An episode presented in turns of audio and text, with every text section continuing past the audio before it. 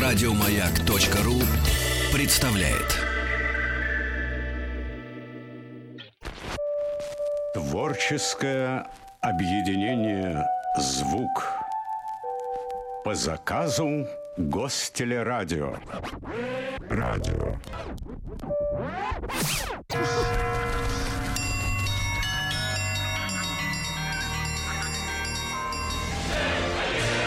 Русский мир. Истоки. Друзья мои, итак, рубрика, которую мы специально э, сделали и делаем вместе с вами для того, чтобы мы лучше представляли страну, в которой мы живем, да, чтобы вы не жили только сегодняшним днем, э, понимали ход событий, историческое наше предназначение, да, э, и э, если знаешь прошлое, можно примерно представлять себе будущее, по крайней мере, оно не кажется таким уж неожиданным, да. Сегодня у нас э, в гостях Владимир Владимир Яковлевич Петрухин. Владимир Яковлевич, доброе утро. Доброе утро. Огромное спасибо за то, что вы э, нашим слушателям и нам уделили время. Э, я думаю, в своем непростом графике. Ведущий научный сотрудник отдела истории средних веков Института славяноведения Российской Академии Наук и профессор кафедры истории России, Средневековья и раннего нового времени историк архивного института Российского государственного гуманитарного университета. А, э, сегодня мы поговорим об, э, о князе Игоре. Да, об Игоре Старом, не о том, который стал героем слова о полку Игоря, чтобы их не, не путать. Не, не путать, да. А его дал, довольно далеком предке, э, жившем в э, первой половине X века, задолго до похода. Если говорить Игоря. о родственных связях, он к кому приходит? Чьих был? Э, чьих как был? сориентироваться все, нам? Все, все, все наши русские князья да монгольские принадлежали, в общем, к одному э, роду. Это были потомки Рюрика, и Игорь считается его сыном. Уже в этом загадка всей нашей русской истории, ну и отчасти генеалогии э, прав э, правителей на э, правление, потому что считается, что он, по официальным данным, по летописи начальной повести лет, считается, что Игорь был сыном Рюрика, родился где-то в 800, э, до 878 года, оставался младенцем, когда э, взявший его под опеку родственник Рюрика Олег, будущий вещий Олег, правитель Киева, ушел с ним в Киев, основал там новую столицу. Из Новгорода он перешел в Киев из Волховского э, бассейна в Днепровский бассейн на юг. Киев превратил матерью городов русских. Сходил в поход на Царьград, э, знаменитый свой. А тот все младенец. А тот вроде как был, э, пока еще, если не младенцем, успел его даже женить. Mm-hmm. Вещи Олег на э, Ольге. А все они носили скандинавские имена, поскольку э, были выходцами из Заморя. Ведущие тут шутили, что вот, значит... Э, Мы кто, тут все приехали. Кто, кто куда понаехал, вот понаехали и эти, значит, наши именовавшиеся русскими князьями. Игорь, а можно... Игорь Рюрикович, получается? Игорь Рюрикович, да, формально он назывался так. Владимир Яковлевич, а можно вас попросить э, поделиться личным вашим мнением, как, конечно же, ученого, который гораздо лучше знает нас, э, обстановку, э, как вы относитесь относитесь, вот мы некоторое время назад побывали в Швеции, и тамошние э, ученые шведские считают, что вот одно из племен, которое жило вокруг озера э, рядом со Стокгольмом, однажды снялось с якоря и пошло на Русь, и, в общем, это мы и есть русские, которые на самом деле шведы. То есть мы можем претендовать на кусок шведского пирога. Но Сергей похож на шведа. да. Ну, если учесть, что это была эпоха викингов, и не сильно шведы отличались от норвежцев и от датчан, то мы можем претендовать примерно на все, э, включая Северную Америку, открытую этими самыми викингами. Э, лучше об этом не мечтать, а договариваться со своими соседями а... жить в мире и дружбе. Владимир Яковлевич, а тогда такой вопрос. А вы сказали, что имена у них были скандинавские, да? Да-да. Викинговские. А какие нормальные имена э, для э, русских племен тогда были. Вот если Олег, Ольга, понятно, да, это заимствование. Ну, ну вот иностранные. Ваш, ваш покорный слуга носит имя одного из знаменитых князей русских Владимир. Это вполне, кстати, русское Не только вы. Имя, не только я, да. Ну и сыном самого Игоря, который был женат на Ольге, они носили скандинавские имена, был Святослав, это типично славянское имя. Эти... То есть все сложносоставные, да, из двух корней, как ну, правило. Не, не обязательно сложносоставные, но княжеские, конечно, должны звучать, э, были красивые а, и представительные. А простонародные, вот народ как звали? Э, встречаются вот в, в, в летописях тех времен и упоминания имен, которые вышли из употребления сегодня уже? Ну, до, достаточно много, иногда не, не, не вполне даже прилично звучащих имен давали на да такие, такие имена, чтобы распугать злых духов, которые младенца должны были преследовать. Давайте назовем а, пострашнее. Вот. Но большая часть имен, которые сохранялся в современном инословии, она, конечно, христианская, потому что вот при крещении злых духов отпугивали уже не страшными именами, а тем святым, который должен был покровительствовать новорожденному, рожденному в день, приближенный к памяти ну, этого самого пример святого. вот этого вышедшего из употребления славянского, ну, уж, до, до э, христианского да, имени. У, у, у школе об этом зашла речь, что в Киеве было известно письмо, это древнейший русский документ, написанный, вероятно, э, во времена Игоря или, может быть, Святослава в X веке. Что, опять-таки, самое поразительное, вот все мы понаехали, этот документ был составлен на еврейском языке, на иврите. Да Письмо. ладно? Как такое да. мыслимо? А вот это, да, это было немыслимо, оно было открыто относительно недавно моим старшим коллегой, э, американским гебреистом Норманом Голубом в 60-е годы прошлого века. Нет, а в собрании э, каирских актов э, еврейских э, в, древней, в древнем каирском... Каирском хранилище при э, синагоге Каирской в Денизии. Вот евреи жили не только в Киеве, но и в Каире, что довольно трудно было представить, но это были средние века, где должны были мириться с разными э, выходцами из разных стран и даже гарантировать их мирное существование. Но не очень сильно гарантировали тогда евреям существование в Киеве, как это было и в более поздние времена. Но под, под письмом есть э, подписи членов этой самой общины еврейской, одна из которых, ну, просто вот поражает до сих пор воображение всех, кто в состоянии прочесть эту самую подпись. А, звучала подпись прям так. «Гостята а, Барк Ябар Когин и Гостята, вот это одно из имен, известных по берестяным грамотам, правда, как э, женское имя, но здесь явно оно относится... Гостята. Го гостята, Иди-ка да. ко мне, гостя... да. гостята. Этимология достаточно прозрачна, это связано с представлением о госте. Ну, То есть зашел гость, остался гостята после этого. А вот, да, вот этот самый Гостята, Баркьябар, он был сыном какого-то Кавары. Это одно из хазарских племен. Хазары приняли иудаизм, и очень может быть, э, что этот самый Гостята действительно был потом потомком какого-то хазарского выходца, жившего в Киеве, э, но уже имевшим э, славянское имя. Угу. Но то, что он был еще потомком какого-то Когина, это удивляет больше всего, потому что Когины — старинная еврейская фамилия, относящаяся к представителям Э, священнического сословия, вот для них, по идее, невозможны никакие такие а, изыскания с именами. Угу. Так что что это такое было? Какой-то такой ак оксюмарон. Ну, смеялись Нет. мои коллеги, что это напоминает а, имя, звучащее, ну, как бы, как Добрыня Моисеевич, вот как-то так.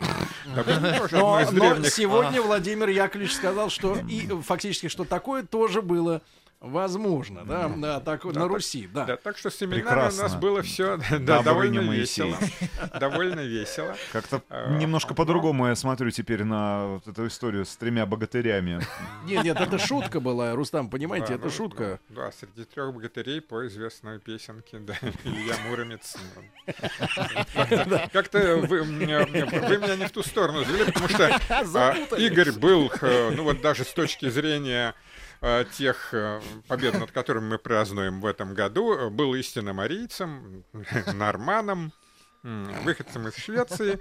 Но если вернуться к вашему вопросу, то, конечно, это было не племя которое жило там где-то в районе озера Мелорин, где Стокгольм и древнейший центр шведский Бирка, где полным-полно не только скандинавских древностей, но и древностей, связанных с Восточной Европой и со степью, и со славянами – но это были, конечно, не выходцы из одного племени, так именовали себя а, дружины грибцов. Они именовали себя как-то вот по-шведски это звучало как Рос, и угу. греки так их называли Рос, и даже наше, Этот корень перешел. наше греческое имя Россия, вот оно оттуда, из тех древнейших Грибцы. времен.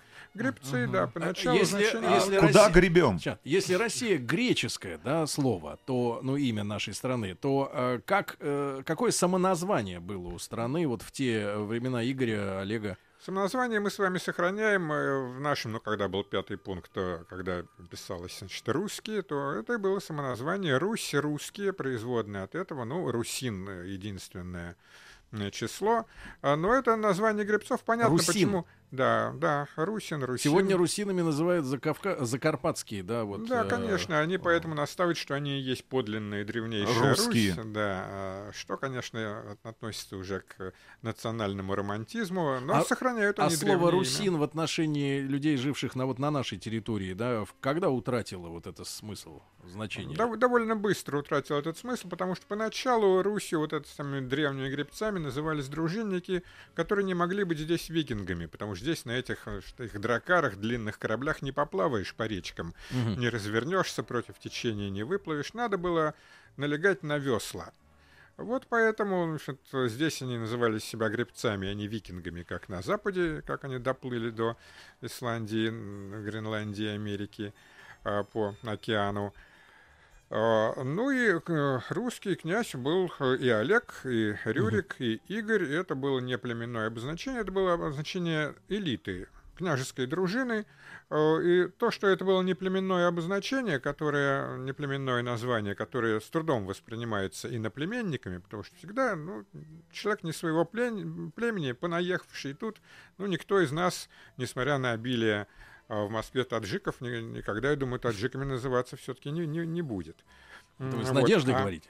э, э, Ну, э, Рядом с вами сидит Яркий представитель. яркий представитель, да, и, тот все время тычет диаспора в, грудь и кричит, я русский. Русский. Я, чувствую, что вот, Мишин. да, что, это навязанная дискуссия от, понаехавших тут.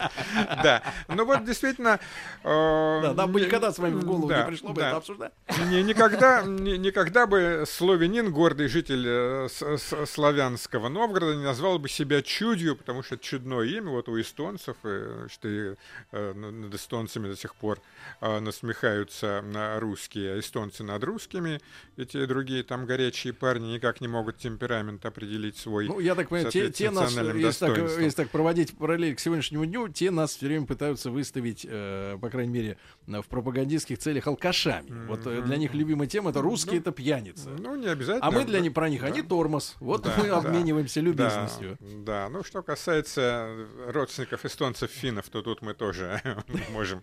Да-да-да. Но Дайте те пьют, пьют круче, пьют круче. Да, Да, ну, так да, вот. Владимир Яковлевич Петрухин у нас сегодня Да, в студии в проекте «Русский мир», ведущий научный сотрудник отдела истории средних веков Института славяноведения Российской Академии Наук. А, Владимир Яковлевич, так вот, э, э, Игорь, Да, о чем мы говорим тогда? Да, все-таки вернемся, да, хотя масляная неделя. Значит, окружали положено Игоря евреи, правильно? Да, Ну, евреи, да. Игорь Моисеевич, да, это? Вот я сбил Игорь. Рюрик- Рюрикович. Игорь, Игорь Рюрикович, его ближайшим окружением, конечно, была его э, ж- женушка Ольга, которая, правда, родила Святослава. Ну вот странное дело, Святослав был рожден тогда, когда Игорю было уже ну, за 60, если верить летописным Вчера не- данным. невиданное событие произошло. В Москве 62-летняя женщина благополучно родила сына. Э, да. Дочь. Э, Ну, Сын, это уже не важно в такой ситуации.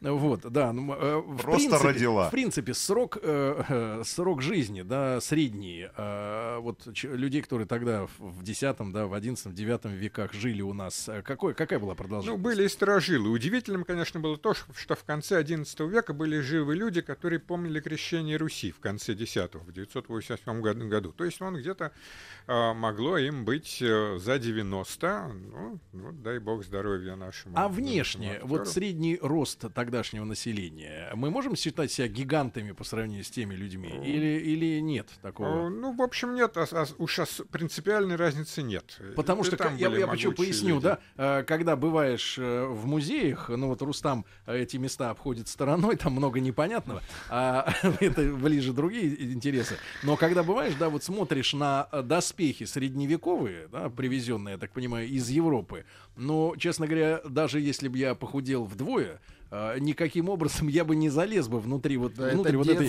доспехи. Такое ощущение, такое ощущение, что э, в средневековье, в Европе, да, в западной, люди были карликового типа. То есть 160 это вообще уже, уже бог. И, и Ну, по-моему, в скорее- нашей... скорее, Да, ск- скорее, конечно, средним ростом можно считать вот этот э, с- 160, чем э, рост нынешнего баскетболиста.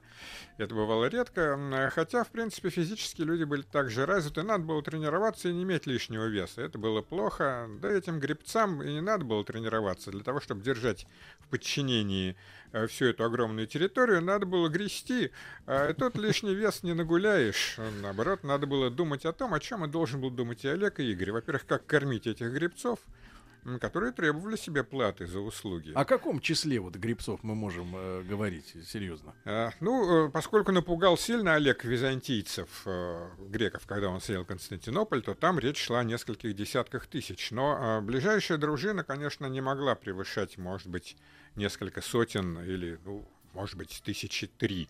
Э, Это были эли- наемники? элитных э, воинов. Ну, не то, что они были наемники, это были призванные э, из-за моря э, скандинавы, которые себя именовали Русью, а потом стали именоваться варягами.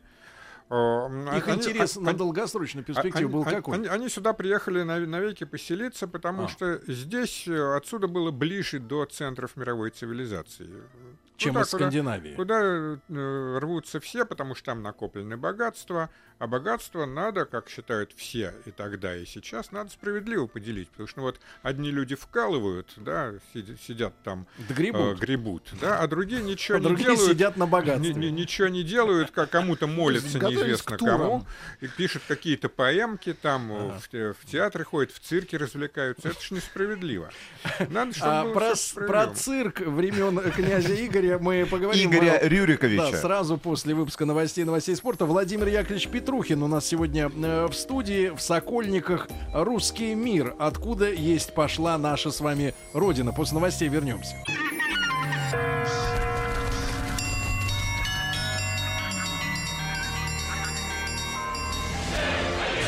Русский мир.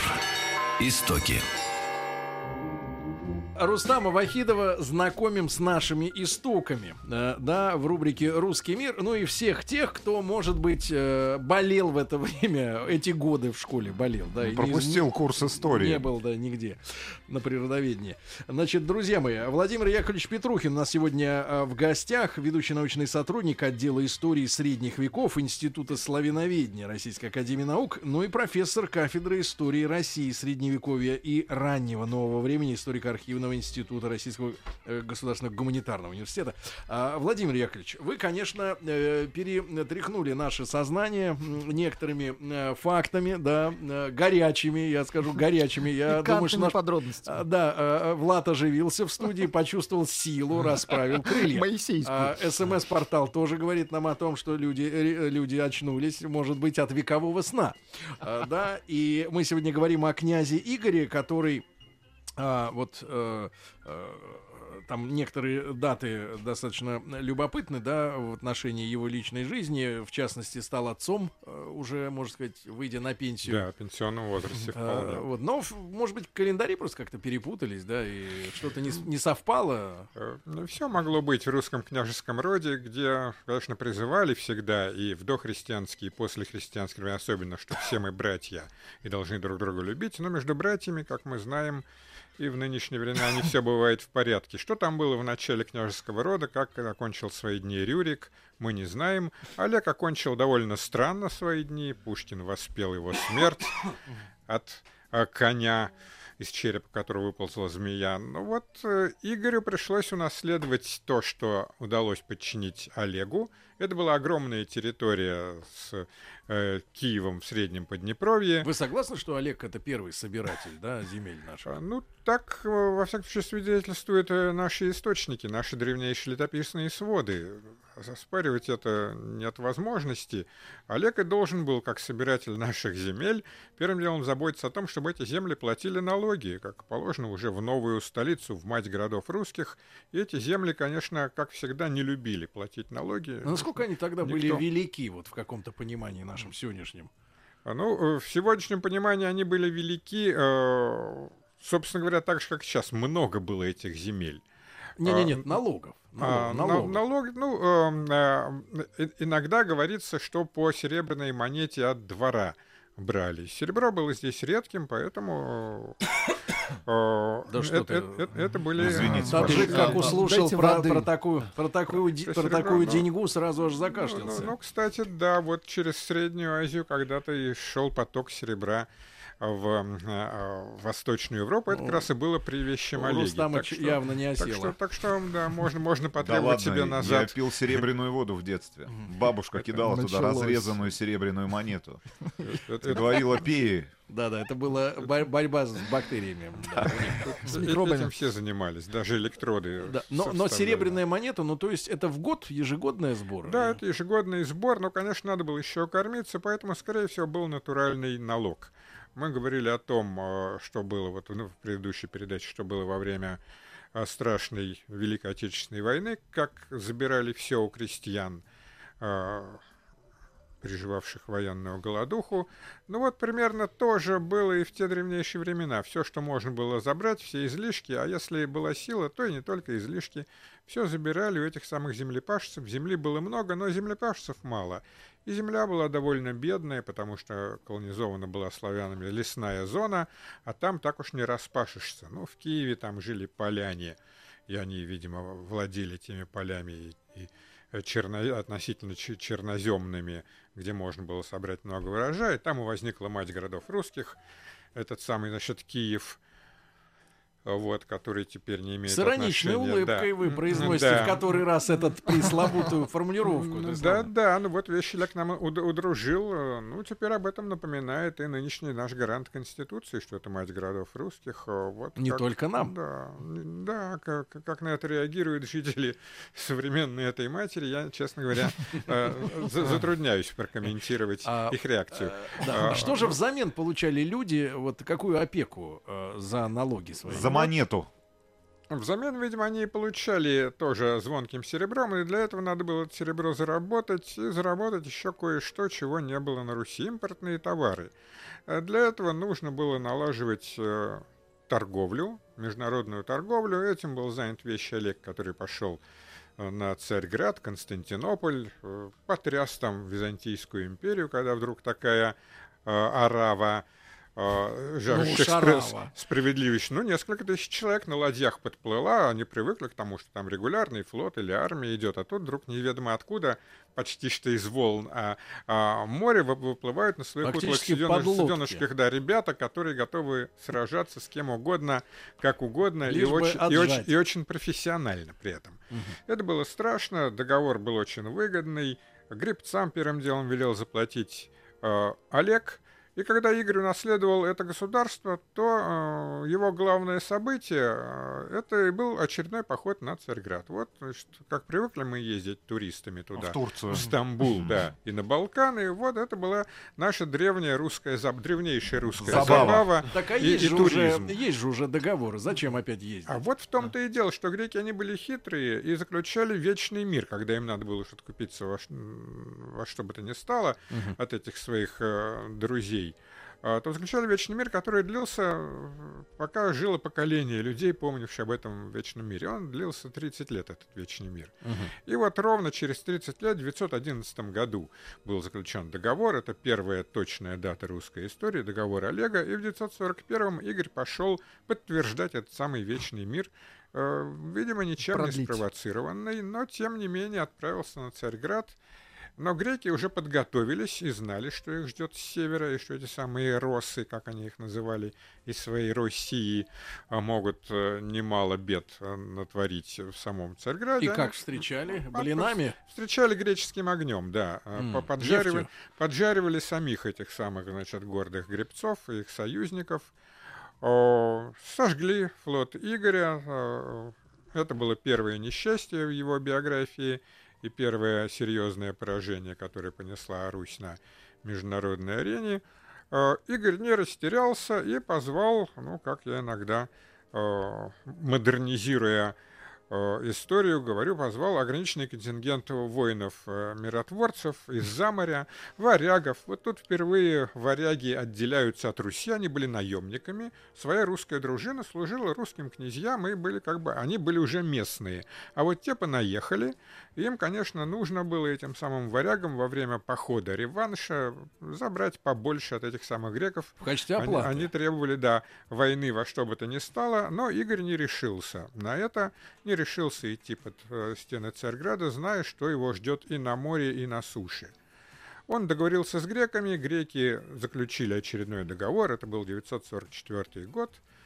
Все было хорошо, Русь получила прежние права, могла рассчитывать на долгосрочную торговлю, на то, что и сама русская дружина получит богатство и поделится со славянами, а, которые оказывали серьезные услуги, не только выплачивая там какие-то жалкие монетки и давая хлебушка, там матка, курка, яйка, вспоминая значит, наши вот да, учились говорить по-славянски довольно быстро эти самые. Это что ж, по-славянски? Э, Ну, ку- ку- матка, курка, яйка, да, это то, что э, произносили оккупанты уже вот э, 70 с лишним лет назад. Научились быстро, когда есть хотелось, говорили на понятном языке, а не на своем немецком, никому непонятном. Немцы, что они могут сказать-то? Немцы есть немцы немые. А, вот. Э, Так что э, славяне оказывали особые услуги Руси, ибо они поставляли лес, корабельный лес. И они не просто поставляли, могли поставить гниль. И вот можно сказать, что э, первым строителем флота был у нас не Петр Великий, а Игорь, как его именовали, старый, первый князь с таким именем, который покупал этот лес у славян, платил звонкой монетой за хороший лес. Тогда строили хорошие ладьи, на них можно было грести до Царьграда. Так что все было славно и вроде бы очень хорошо, кроме одного. Вещий Олег э, заплатил э, за удачный поход под стены Царьграда своей элите, первым делом гребцам. А вот у Игоря денег на это не было. Заплатить гребцам и, и уже. ве- и вернувшиеся на Русь э, его ближайшие дружинники были недовольны и говорили, что им мало того, что они получат там где-то в будущем благодаря относительно мирной торговле. Э, Тогда Игорь попытался взять все на месте у своих налогоплательщиков э, и пошел со своей дружиной собирать дань, э, лишнюю дань, которую уже выплатили славяне. Мгм. Тут и началась первая, ну, условно говоря, русская революция, потому что это была революция славянских подданных против этой самой русской дружины Игоря и против русского князя, пришедшего со своей дружиной из Киева в земли славян, собирать с них лишнюю дань, э, чтобы свою элиту как-то удовлетворить Мгм. после относительно неудачных предприятий на Балканах. Удалось э, забрать э, бабки? Ну вот в том-то и дело, что тут э, начало, видимо, еще славянской такой демократии. Ну, кстати, он собирал дань у древлян, у лесных жителей, э, живших к э, северо-западу от Полянского Киева. Вдали от полей их считали и так дикарями. Ну и когда у них вдруг пришли собирать дань лишнюю эти самые русские дружинники, они возмутились, э, вступили в переговоры с Игорем, потому что положено было договари- договариваться с этой самой Русью.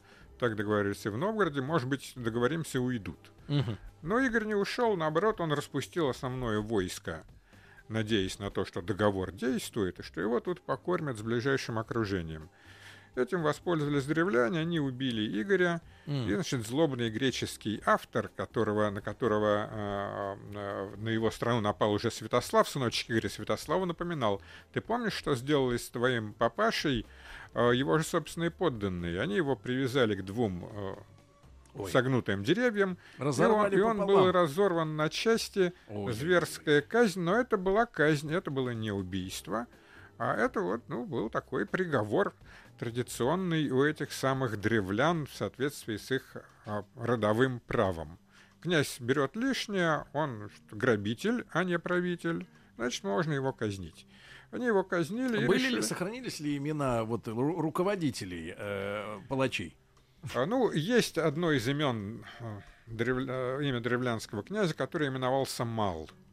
Э, Может быть, это какая-то летописная конструкция, потому что само имище э, как бы намекает на то, что вот он, ну, не, не, не великий. А Мгм. некий князь, зато он добрый, он, как говорили сами древляне, распасает вот наше стадо э, славных э, мирных жителей, а не как волк, не как Игорь расхищает это самое стадо. Самое удивительное в этой истории не то, что они расправились с оставшимся с небольшим войском князя, а то, что они отправили своих сватов к его вдове Ольге в Киев, предлагая то, что приходило в голову всем живущим родовым строем. Угу. Родовой строй – это строй, который был ориентирован на одну главную идею.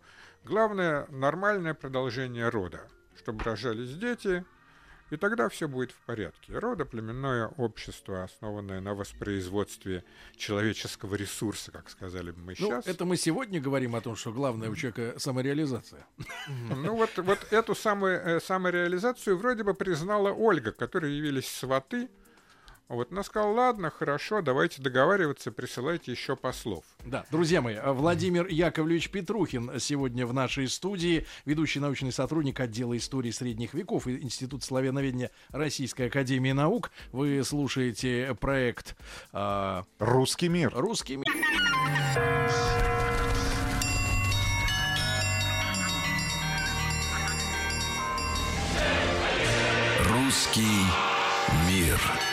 Истоки. Дорогие друзья, для тех, э, кому скучно знать лишь то, что происходит сегодня, э, кто э, хочет для себя выяснить цепочку событий, которые привели, грубо говоря, к раскладу тому, который э, на наших глазах вершится. Для тех э, и рубрика «Русский мир. Истоки» будет э, интересной. Владимир Яковлевич Петрухин сегодня у нас в гостях, профессор кафедры истории России, Средневековья и раннего нового времени, историк архивного института Российского государственного гуманитарного университета. И с Владимиром Яковлевичем мы сегодня говорим о э, периоде правления князя Игоря, который немножко облажался, когда надо было взять у византийцев э добро и заплатить своим э, дружинникам э, э, викингского происхождения, да, э, викинговского происхождения, он э, решил взять со своих. Причем не по справедливости, не по чести. Тогда э, князя изловили древляне, одну ноженьку привязали к березе, другую к сосне, и отпустили эти деревья э, разгибаться. Они разогнулись, и князя Игоря оказался порвало. на орбите. Да, меня разрывает, сказал. Да, шутка. А, у меня а, да. есть вопрос. А, было сказано в прошлом а, эпизоде, что а, на самом деле тогда они ни, никого не казнили, не убивали а, как а, наказание, что они только взяли имущество. Да, мы, мы, мы вот... как-то, да, я поясню эту ситуацию. Действительно, у нас, когда речь э, зашла о управлении Олега, mm-hmm. то прозвучала в нашей студии мысль от уважаемого эксперта, что вообще на Руси отсутствовало э, наказание и смертная казнь как класс, то есть все решалось э, штрафом денежным и убийство, и воровство, да, никто руки... Это друг... все не наше, руки... это все оттуда из Европы. Руки не отрубали, э, в тюрьму не сажали, тюрем не было по факту, да, и тем более вот к березам привязывать никто не хотел. Может, это чисто древлянская тема, такая вот узкая... Э узкая. Да, то есть вы хотите все свалить на бедных славян. А, ну, в действительности, а, смертная казнь и жертвоприношение, что было, в общем, одним и тем же в архаическом обществе. А приносили была, в жертву была, плохих? Приносили в жертву, как правило, преступников, военнопленных, которые считались преступниками, потому что они пришли убивать а, и попали в плен как убийцы.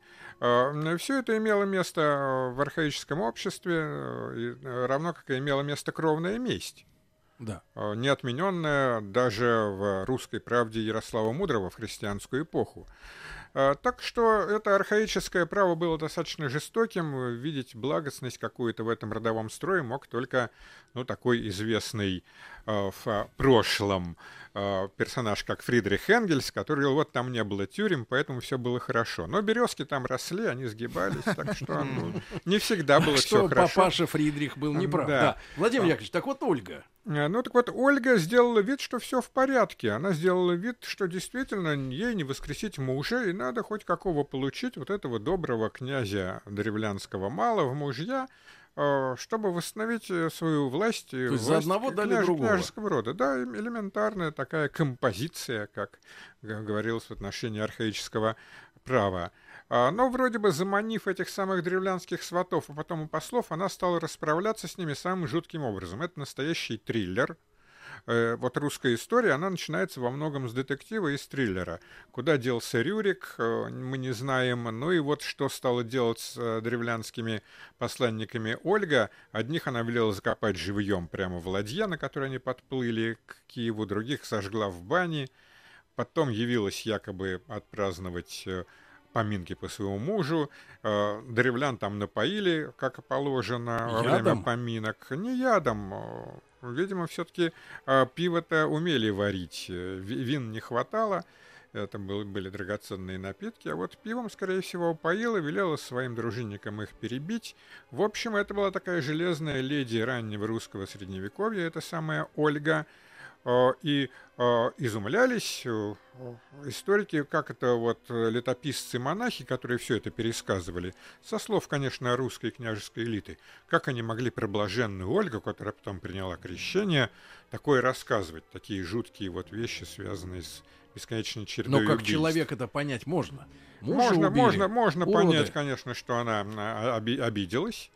А, Вот, и знала, что на убийстве Игоря, уж если началась революция, то тут, ну, сами знаем, что происходит с представителями э, терпящей поражение властной элиты.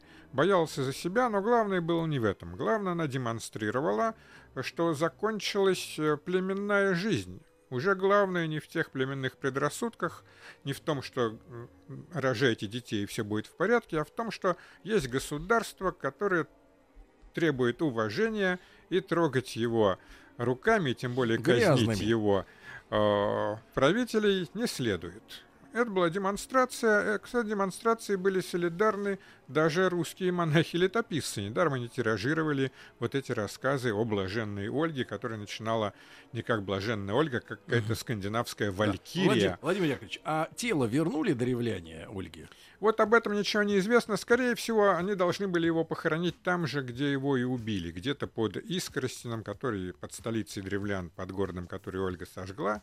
Археологи наш- нашли м, там остатки сожженного города. Так что все это в действительности вот находит оправдание А в современных древляне как находках. таковые были перебиты или разбрелись э, А, ну, в их, массе своей? их элита, видимо, была уничтожена, поскольку в качестве послов княжеских древлянских, Мгм. конечно, были представители элиты, и, видимо, на, поминках э, к И- Игорю, на поминки Игоря были приглашены тоже представители древлянской элиты. Когда уничтожается элита, то племя э, распадается, потому что соединяет племя имя, именно племенная аристократия. Да. А, Владимир Яковлевич, ну и можно, э, если вкратце, да, а, а, подвести итог под э, временем правления князя Игоря. Есть ли какой-то какое-то продвижение в развитии страны в его период, да, если не брать вот эти вот эпизоды и финал его, и неудачную войну. Ну вот все-таки он устоял на пути из варяг в греки, он продолжил свои отношения с Византией, без которой Русь не могла жить. И важнейшим, пожалуй, культурным событием эпохи князя Игоря было то, что эти самые э, жаждущие справедливости э, потомки викингов, эти самые гребцы, э, поняли, что чтобы нормально жить и понимать э, соседа, надо понимать его веру. Часть дружины Игоря крестилась, это были христиане, э, которые, соблю- э, принимая новый договор, договор с греками в 944 году, уже клялись его соблюдать в церкви, а не своими идолами, там, Перуном и Волосом, Был ли богом. конфликт э, между верующими по-старому и верующими по-новому вот, э, в государстве? Э, Безусловно, э, не все было там в порядке, но до конфликта дело дошло, когда надо было выбирать Святославу, вот этому сыну Святославу Игоревичу, этому воину, которого воспитывали старые дружинники князя Игоря, и который знал, что лучше всего полагаться на свой меч, а не на чужого бога, у которого еще вдобавок руки прибиты. Для викинга это было ну, как это бог, который не может взять оружие в свои Ты руки. слышал, Олег? на Такого- меч, а не на Тако- плойку. тако- такого, да, такого не должно быть. В умелых А, так руках что- и Э, плойка может быть мечом, согласен, причем горячим таким. Да, друзья мои, а, искренне благодарим Владимира Яковлевича Петрухина, ведущего научного сотрудника отдела истории средних веков, Институт славяноведения Российской Академии Наук. Спасибо огромное. вам. Вы, Спасибо. конечно, посеяли э, зерно э, смуты в наших головах. Смутное время, Да, Сергей мы будем, будем, будем, так сказать, смиряться вот с, с некоторыми фактами, изложенными вами. Вот, но э, благодарю, тем не менее, друзья мои, э, Завтра рубрика- Масленица. Да, завтра Масленица, Русский мир. Не забывайте о том, что вас ждет увлекательная поездка в Прагу весной, в мае этого года. И участвуйте в наших конкурсах. Мы вас приглашаем на нашу веранду в парк Сокольники. Хорошего вам дня и до завтра, ребят. Пока. Еще больше подкастов на радиомаяк.ру.